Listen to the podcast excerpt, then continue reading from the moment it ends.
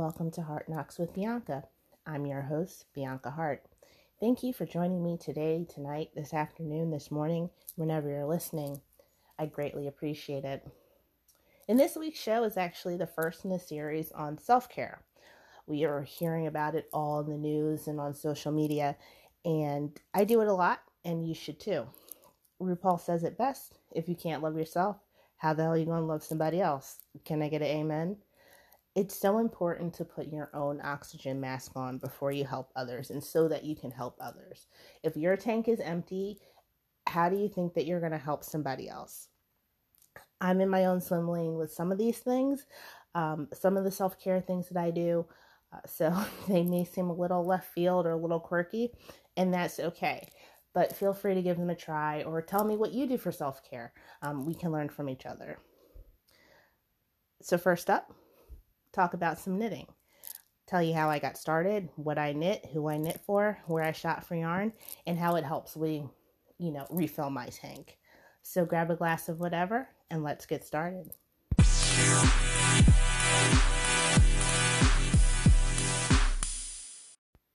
So, how did I start? Uh, I actually come from a family of crafters. Uh, my mom and my aunt crocheted. Um, my aunt was also a seamstress, and my sister and I would spend some time at her house and she would either make us Barbie clothes or we would make Barbie clothes out of scraps of fabric. My sister is actually artsy in her own right, and I actually learned to knit the first time when I was in the sixth grade. Uh, it was either a special class or activity uh, during lunch or a free period, and we actually knitted panels. Uh, they were diamond stitch for nursing home residents, and I actually forgot about that um, until I started working on this episode. I've also dabbled in some other crafts here and there. A friend of mine, actually my my best friend, uh, we went to the University to, of Delaware, and she cross stitched. So she taught me the ins and outs of cross stitch, and we would spend hours in her dorm room uh, cross stitching and talking and watching Jag or The Emperor's New Groove or Mulan, which are amazing Disney movies, by the way. So, like everything that I do, sometimes it lags. And uh, after college, I was bored and needed a hobby, so I thought about knitting. So I went to AC Moore and got a book and some yarn and needles and taught myself how to knit.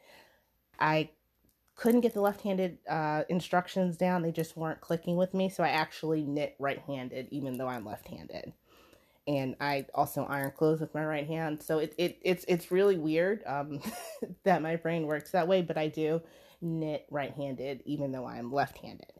And ever since that, I've been knitting on and off. So I want to say over 15 years maybe, which is a lot.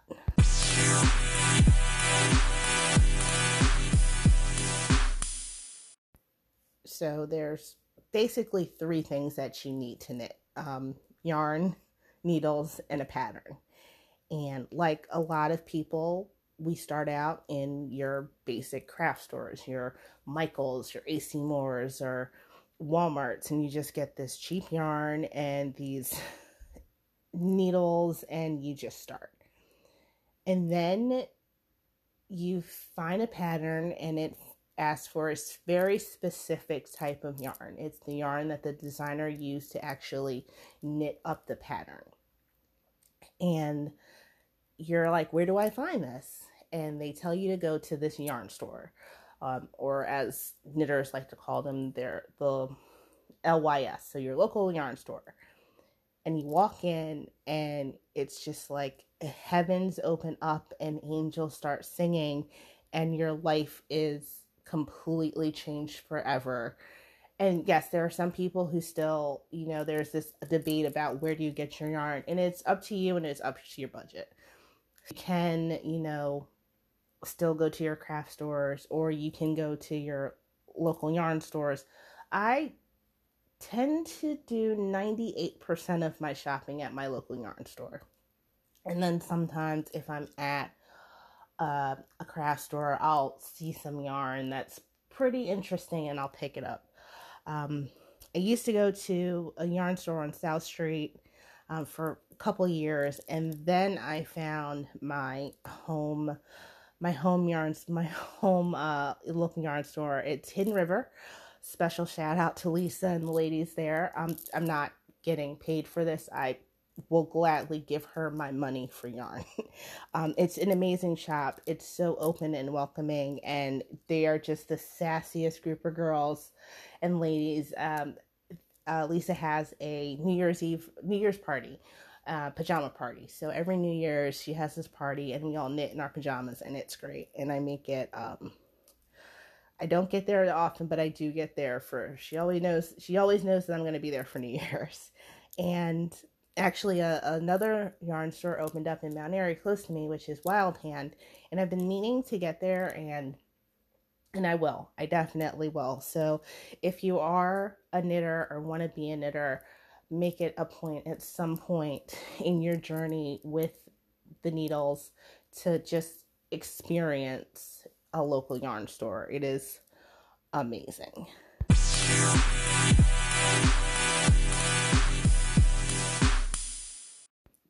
So we have the the what. So what do we knit? What do we knit with? Where?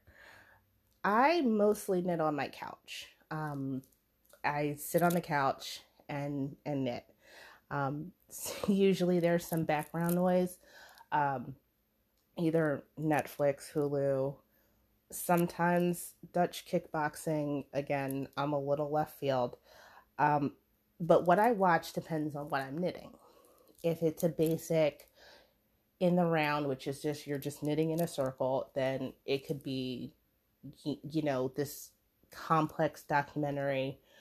Um, but if it's a pattern that I have to sit down and focus on, then I'll put on something that I've seen forever, um, that I've seen before, or something that doesn't require me to pay attention to the show so that I can pay attention to the knitting, if that makes any sense. And who? Who do I knit for? Honestly, I am what the knitting world calls a selfish knitter. I knit 98% for myself. um, it's just the way uh, that I that I kind of operate. Um, I have knit, um, I want to say, baby hats, scarves. I've participated in a couple of knitting swaps where you knit something and you send it off and then somebody knits you something and you get it. Um, but mainly it's for me. Um, I'll see a pattern that I like or for a shawl or a hat or a sweater and I was like, that looks comfy and instead of going out to buy it, I'll take some time and make it myself.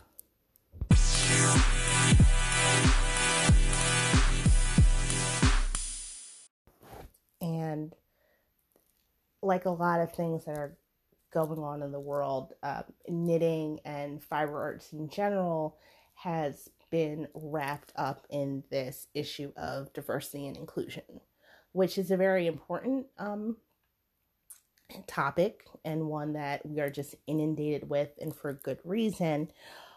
So, in the knitting world or in the fiber arts world, it's called BIPOC. So, it's Black, Indigenous, People of Color. And I read an amazing article by Ruth Terry, and I'll put the link in the show notes for you, that covers the recent uptick in allies and BIPOC makers and dyers in fiber and textiles.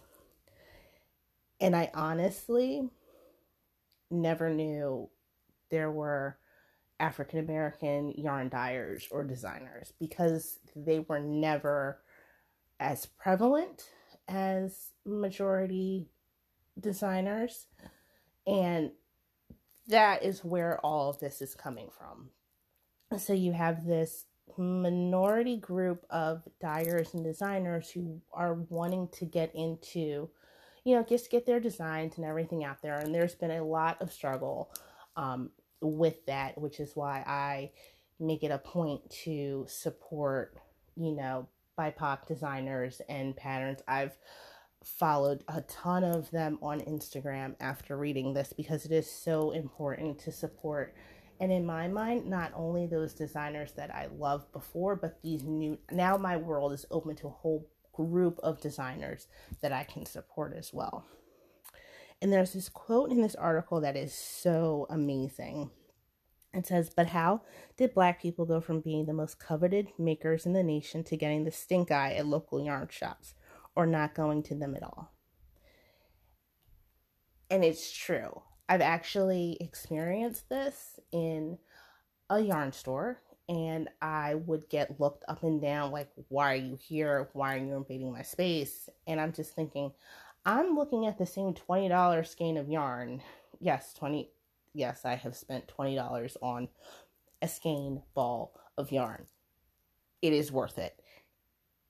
And we're all we're here for the same thing. We're here for good yarn and to knit a fabulous pattern to make this wonderful shawl or scarf or sweater. We're here for the same thing. We can do this. There's enough yarn to go around, thank goodness, for everybody. I'm not stealing from you. I just want to make this same pattern as well. And then there are times when I go, like, uh, and, and this will be a theme throughout this whole series of self care, where you go into your yarn store and you see another African American person. is like, oh, you do this too? Oh, wow, I thought I was the only one. So we're definitely a small number, but I feel that we're growing in that um, the presence of minority knitters and designers and acknowledging that will grow um, throughout you know the coming years and actually months it's it's a been a big um, uptick so i just hope that that momentum continues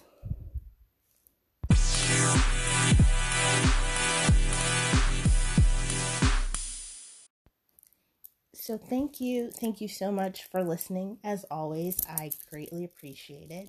If you have any show ideas or questions, just let me know. Drop a, a comment or you can uh, find me on Facebook or Instagram. And as always, sharing is caring. So please share this podcast with your friends, your family, your neighbors, your babysitter, your dog sitter, whoever. Uh, let's build this tribe together. So, next week, as I continue in this series on self care, uh, one of, again, something that I do but need to do more often, and that is yoga. So, please join me again next week for our next installment of Heart Knocks with Bianca. Later days.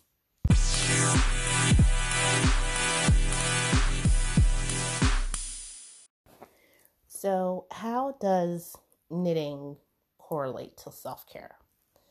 Well, for me, knitting is a another form of meditation with just two knitting needles, a pattern, and some yarn.